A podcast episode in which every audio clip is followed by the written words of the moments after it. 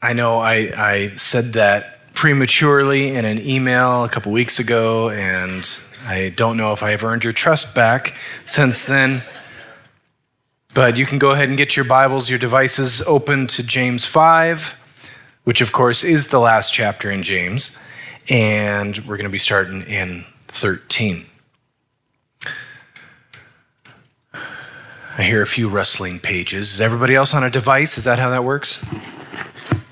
Gotcha. I got both today. I, am reading the paper one to begin with and then going to my notes here.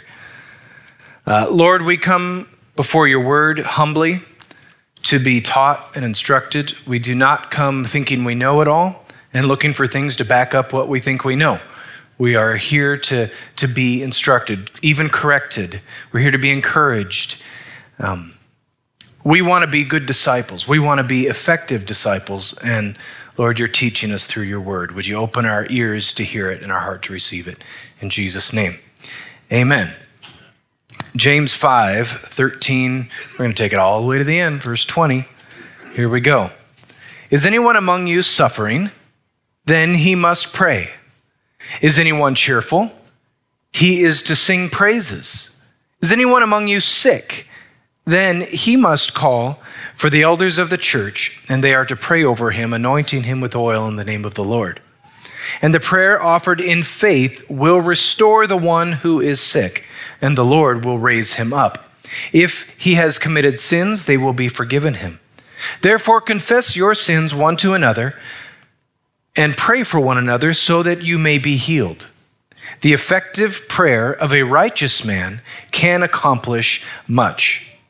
Elijah was a man with a nature like ours. He prayed earnestly that it would not rain. Nice guy. And it did not rain on the earth for three years and six months. Then he prayed again, and the sky poured rain, and the earth produced its fruit. My brethren, if any among you strays from the truth, and one turns him back, let him know that he who turns a sinner from the error of his way will save his soul from death and will cover a multitude of sins. Lord, bless your word as we study today. So, the book of James, you know, is, is a letter written from James, probably a collection of his teachings over the years maybe even compiled by somebody else that he said, Hey, you're better at Greek than me. Would you, uh, would you put this together for me and send it out? Could have been, could have been. But these are all things from James, who is the half brother of Jesus. He's writing to the, the churches and the believers that have been scattered abroad because of persecution in Jerusalem. This was intended for all the churches, uh, all believers, not a specific city though he was probably familiar with some of those cities and churches. It was written in Greek and follows the format of a Greek letter. It was structured in a particular way with several parts. Even within its conclusion, it still references those Greek parts, those Greek formalities, in the way that one would write a letter in the ancient Greek language. There was, in this conclusion, which we're in now, there's a summary of the content of the letter. There's an oath verifying that this content was true. There's a, a health wish uh, for the well being of the reader and recipient. And finally, a statement about why the letter has been written. These were all things that were just part of how you wrote a letter in Greek. So, this is the conclusion of the letter that James is sending. And he's writing to the believers. And, and here we come to this conclusion. Uh, in chapter 5, verses 7 and 11 become the summary of everything. He's talking about having patient endurance. And we, boy, that was absolutely your favorite message, right? Was praying for patience. I knew, I knew it. I knew it was. And so that's why I could say that. And then, and then after that, verse 12, uh, he speaks instead of swearing an oath to, uh, to verify that this is true material that he's giving them, he says that we shouldn't need oaths, we shouldn't need to swear, but rather a believer should be, um, should be known for the truth that they speak, and that their yes be yes and their no be no. And now we're to verse 13 through 18 here, and that is um, where it would traditionally be a health wish, a, a wish for your well being. Um, in, another, in another book, it's, it said, uh, may, your, so, may, your, may you prosper and be in health even as your soul prospers. That was something along the same lines. But instead of wishing for their health, James kind of one ups it and says, and, and reminds them of the provision that God has made for their healing and how to walk in it. Beyond just a wish, you know, a, a nice, a nice sentiment. Geez, I hope you're doing great. James says, we can walk in healing. We can receive healing. God has said that He would give us healing, and here's how you walk in that. Here's how you walk in it. Today's message is titled The Prayer of Faith. So in verse 13, we're just going to kind of walk through this here and get some of the elements of what he's saying. He says, Is anyone among you suffering? Then he must pray. Is anyone cheerful? He is to sing praises. Suffering, of course, is, is to endure evils or hardships, to be afflicted, and to uh, on an ongoing basis, not, not a one time thing. So if you are suffering, if you're going through a hard time, then there's a prescribed action for you. You should pray. You should pray. You should be talking to God about that. If a believer is going through a difficult time, they should be praying for patience, endurance, strength, wisdom to deal with the thing that they're walking through. If a believer is going through a joyous time, then they should sing songs of praise. Some of you were singing loud today. That was good. That was good. You, you feeling it? You feeling it? God is good to you. You experiencing his blessing, walking in his goodness. But in either case, they're both ways of relating to God. They're both ways of staying in relationship with God. If you're, if you're going through it, you're talking to God. You're asking God for patience, wisdom, and strength. If, if you're experiencing the good life, if, if life is good, then you're thanking God. You're praising Him for pouring His blessings out on you. Both are in constant communication with the Lord. And in verse 14, is anyone among you sick? Then he is to call for the elders of the church. They are to pray over him, anointing him with oil in the name of the Lord. So if a believer is weak or in poor health, then they should get a hold of the pastors, leaders, or, or mature believers in their congregation to pray for them for healing. Anointing with oil was a sign of submitting to the Holy Spirit. Sick uh, could, in, in this, the word they use for sick is not necessarily like a sickness ending in death kind of thing, but that would certainly apply. It's uh, a word for weak, just a weakness.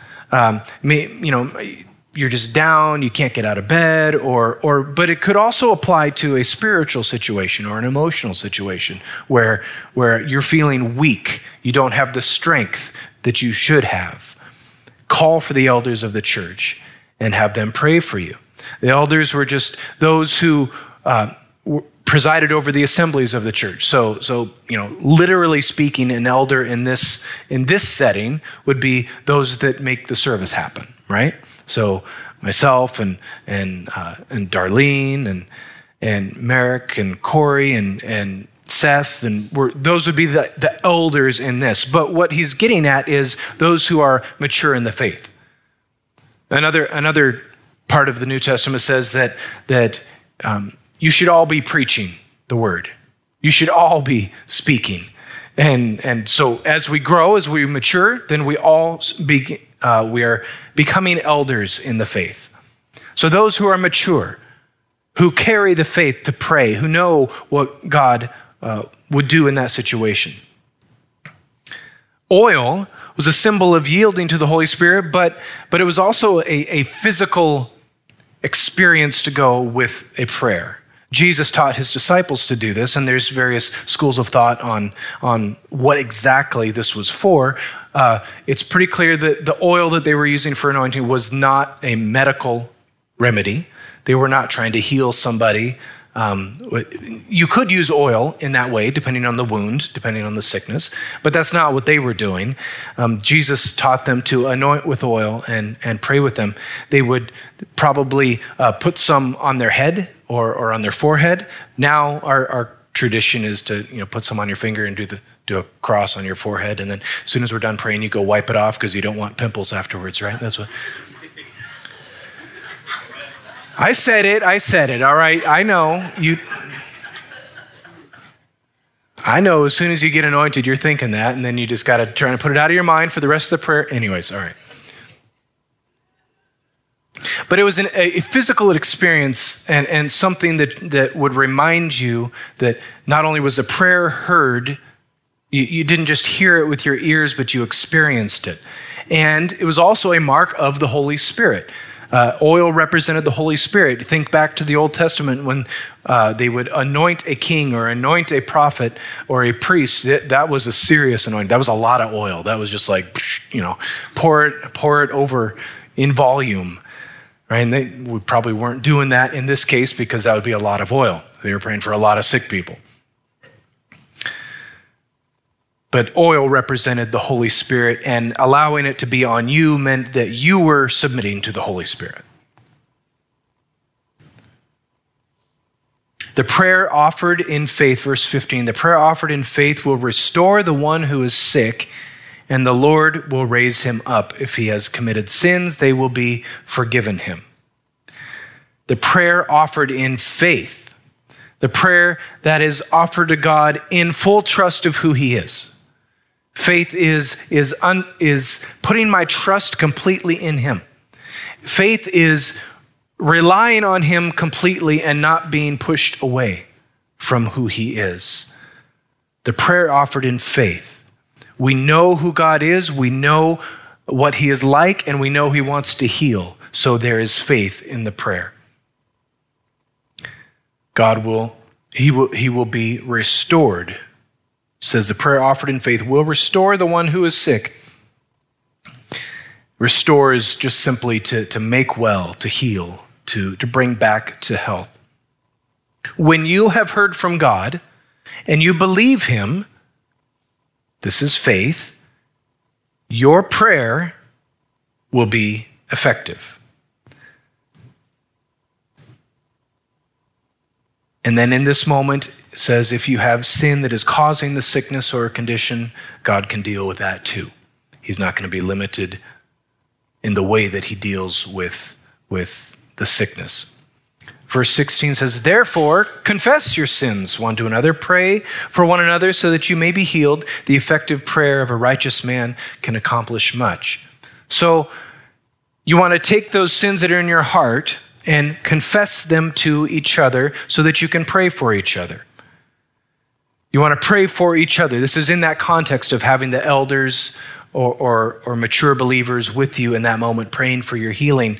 Uh, if, there is, if there is something in you that is causing the sickness or causing the weakness, right? Because this isn't just limited to a physical sickness. If there's something in you that is causing you trouble, that is holding you back, that is keeping you from being the mature believer that, that you ought to be, then you call for prayer and you confess the sins that are, that are acquainted with that.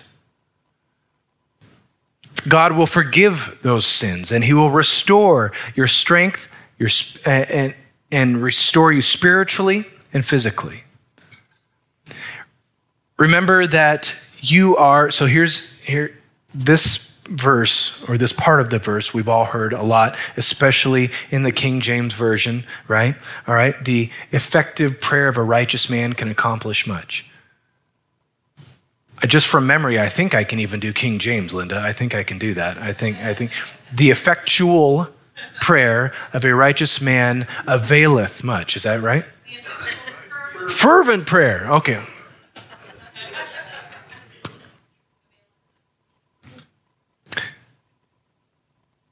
All right, we got a couple key words in that phrase, whether it's King James or NASB or NIV or, or, or whatever.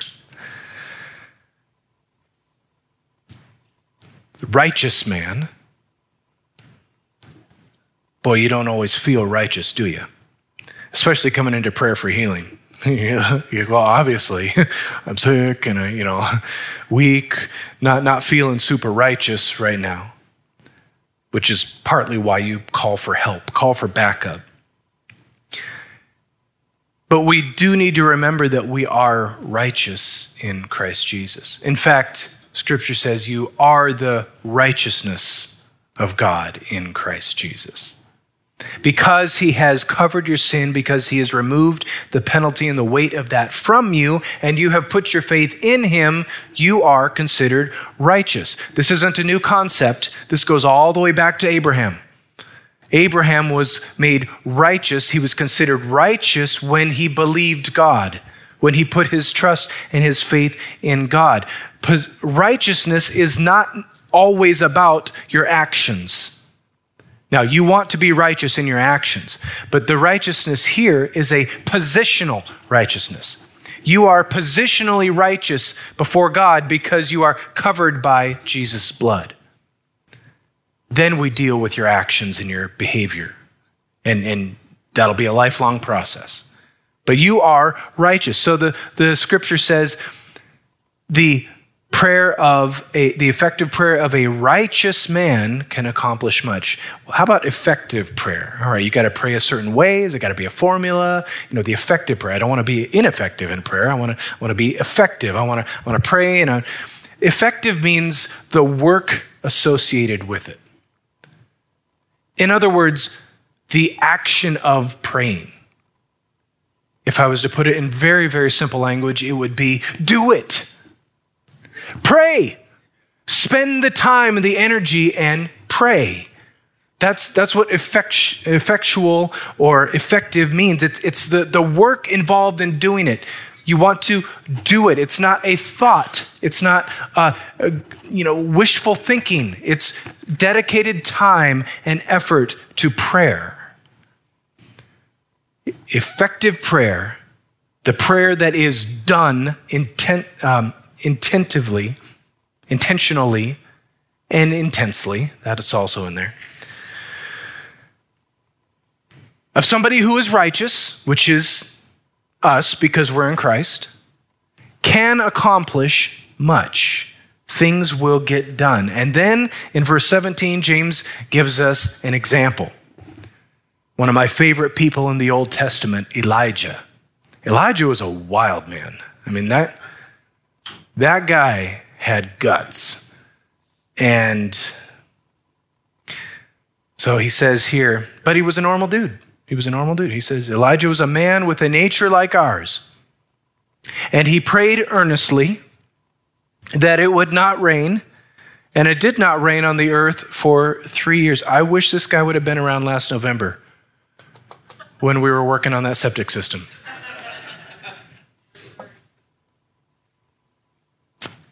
Then he prayed again, and the sky poured rain, and the earth produced its fruit. So James says, Look to Elijah for an example. He was subject to the same passions as us, but he was close to God and he understood that God would partner with humans to accomplish his will. I'm going to say that again. He was Elijah was close to God and understood that God would partner with humans to accomplish his will. So he prayed intensely and contended for that which God showed him. And the rains were held back, drought and famine ensued. Then God said, uh, when God said so, he prayed again, just as intensely, for the rain to return, and the rains returned. The, the word earnestly, he prayed earnestly that it would not rain. That, that essentially means intensely. Like he was in it. Now, why would you why would you do that if God said that's what he was going to do? I'm going to read over 19 and 20 real quick and then we'll get we're, we're going to backtrack and get into that one 17 and 18 my brethren if any among you strays from the truth that means a believer walks away from from the truth and one turns him back, let him know that he who turns a sinner from the error of his, of his way will save his soul from death and cover a multitude of sins. We're to look out for each other. This is really the purpose of the book and all the instruction that, that's contained in the book of James in this letter. It's to keep people uh, in the way. Good, solid instruction for being a disciple and, and, and the means to correct somebody if they start wandering, right? And that's, that's part of what we do for each other. Uh, we're to look out for each other, we're to help each other stay true to Jesus. And when you bring correction, a correction to your brother or sister, and they respond and repent, you have rescued them from the destruction of their own path. That's the, the point of the book of James. Let's get back to Elijah, because I like talking about Elijah, and you like hearing about Elijah. So, so James gives us this example in the context of how to pray. How to pray. He says the, the effective prayer of a righteous man will accomplish much or can accomplish much. And then he talks about Elijah. So, Elijah, in this setting, this, this thing that he's referencing, he, the king of Israel was a, a really bad dude, made some really um, unwise decisions, as had his fathers. And now Ahab was his name. He's, he's pursuing false gods and idols and, and all of the things that go with that, all of the immorality and, and idolatry. And so God tells Elijah, go talk to him and tell him that it's not, it's not going to rain for a long time, not until I say so. So Elijah went and did it. And uh, believe me, he was not looking to win a popularity contest by, by this action. He said that and he got the heck out of Dodge. And, and we find out later that the king was hunting for him for those three years to kill him. Of course he was, right? So Elijah does this, but it says that, that Elijah heard from God, he spoke the word, and then he prayed, and the rain stopped. There was no rain. He prayed after he heard from God, and the rain stopped. It was his business to hear from God and to let people know what God said. That's who he was. He was a prophet. That was his literal profession. I don't know how much money he made at it, but that was his job, that was his calling. James says he was a normal man. He was subject to the same human nature and passions just like us. In fact, we, we do know that Elijah went through some really scary and trying times. There was fear for his life. That was not an unusual experience for him. But he followed God and he prayed consistently through the victories and, and the hard times. Elijah had a capacity to hear the word of the Lord. And this came by two means. One, he was anointed as a prophet.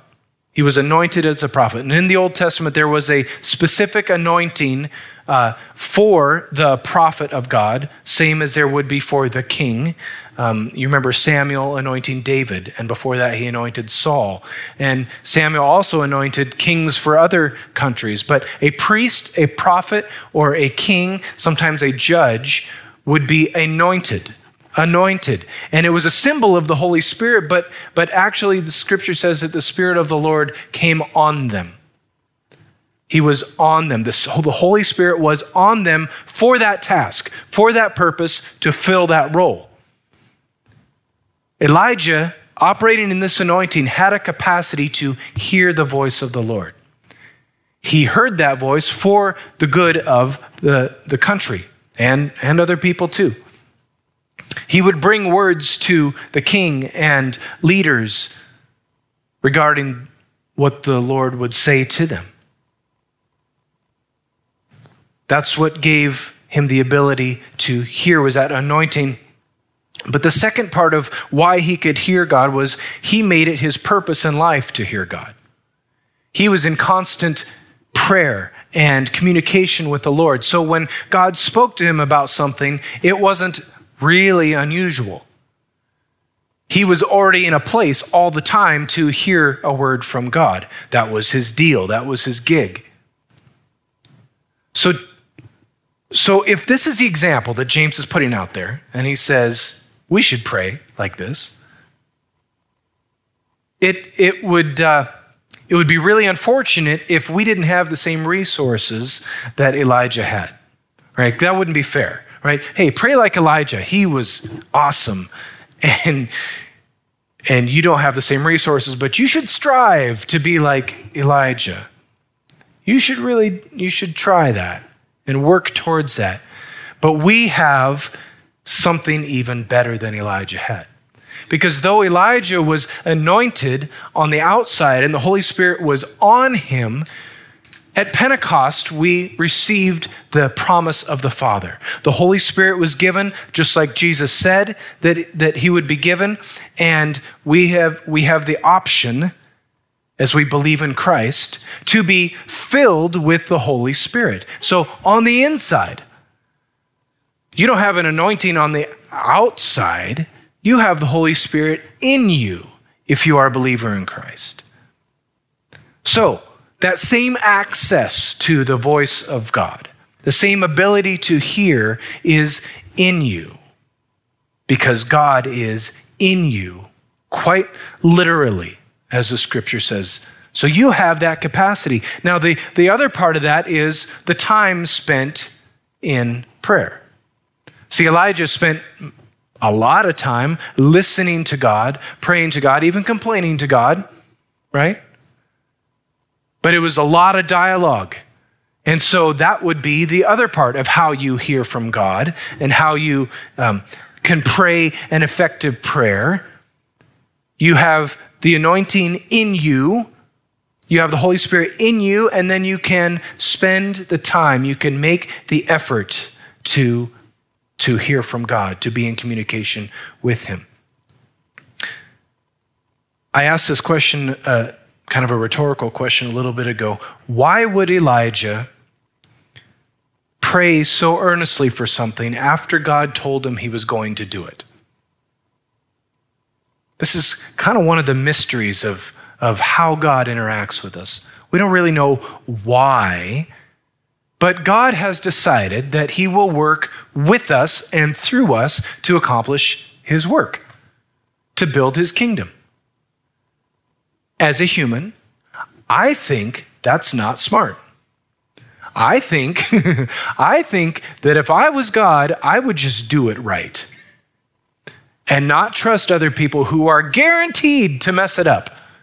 Guarantee. Have you ever done anything for the Lord and not messed it up? No? Me either. Me either. Okay.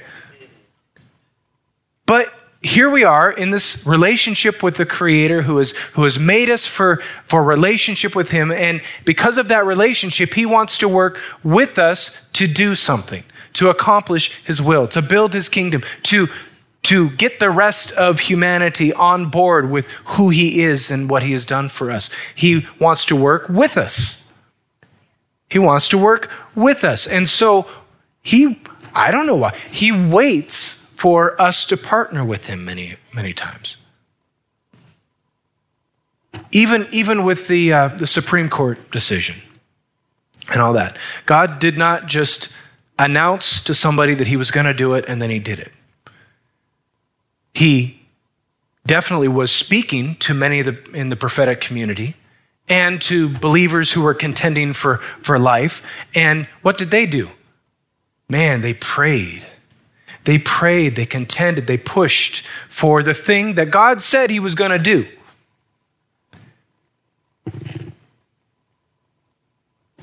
In the old days, as revival evangelists would travel the country and the world, many of them sent ahead of them advance teams.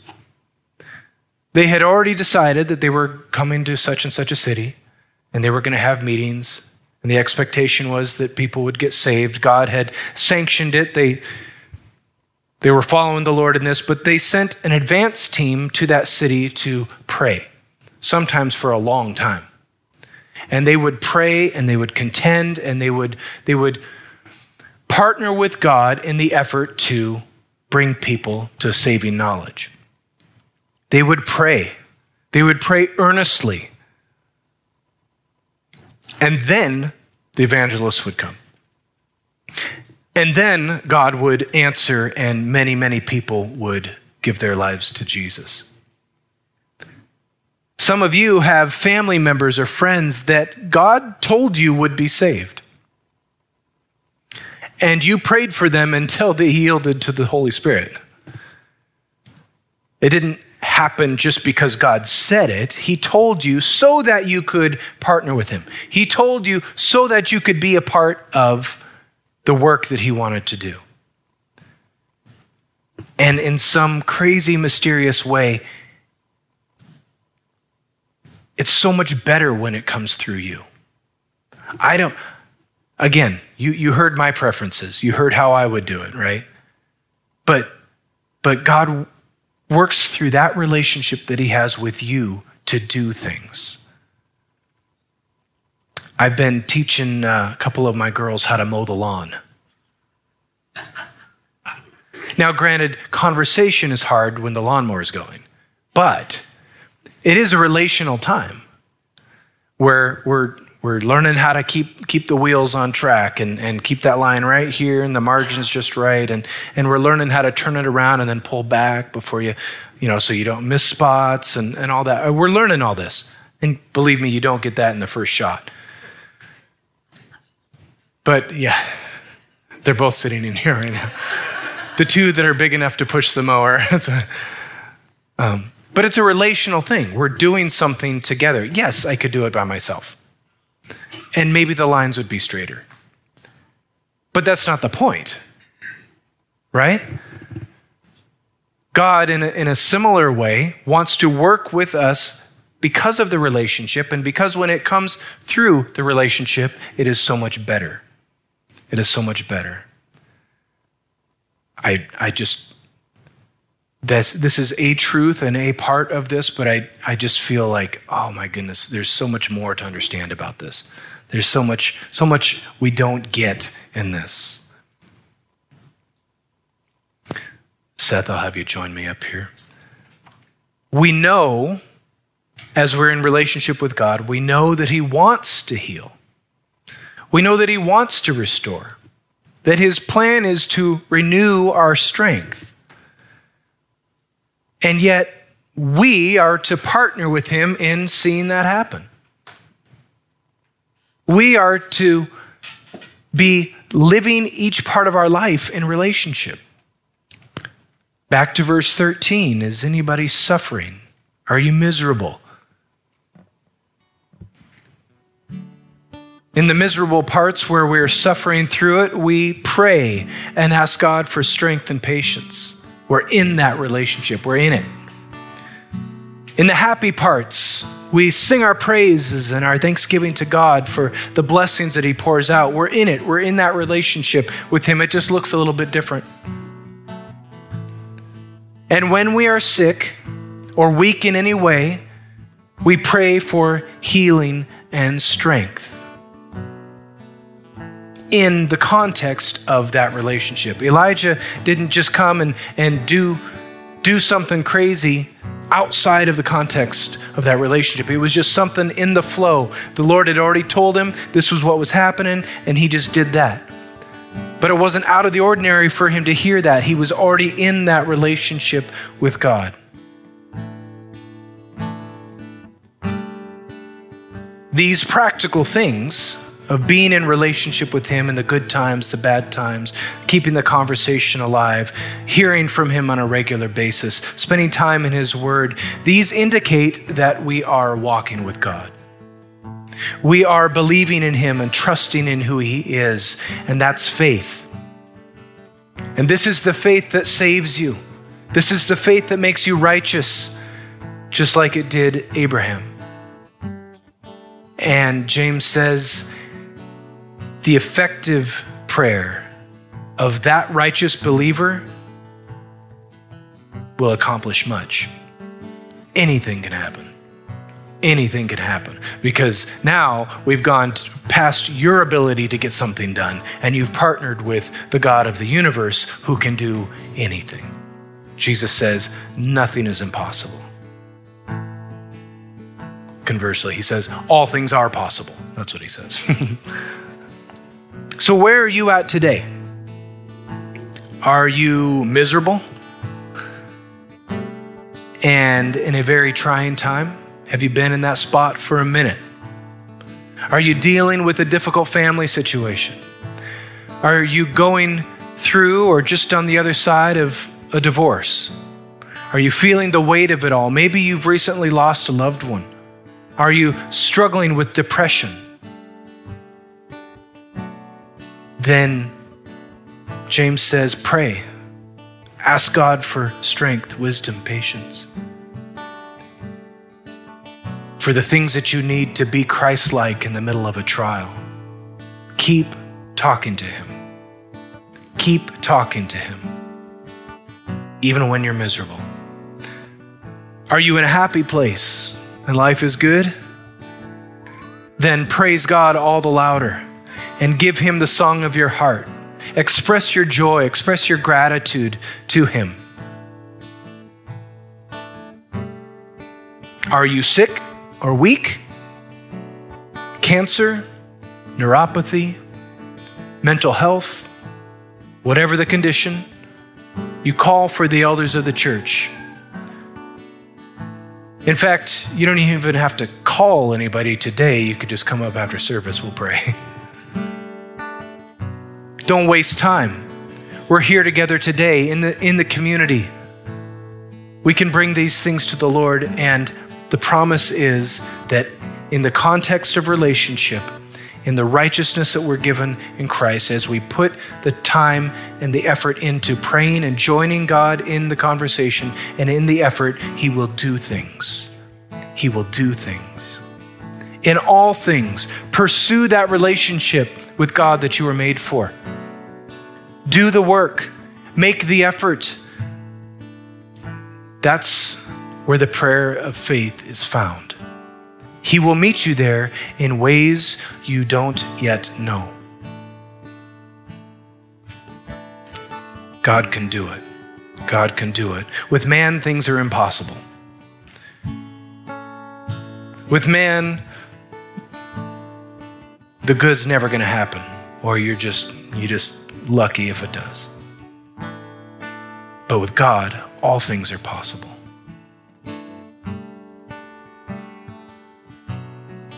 Maybe, maybe we touched on something today that was something that you're going through. Or even if I didn't say it with words, the Holy Spirit's speaking to you, and, and maybe you're going through a miserable time right now.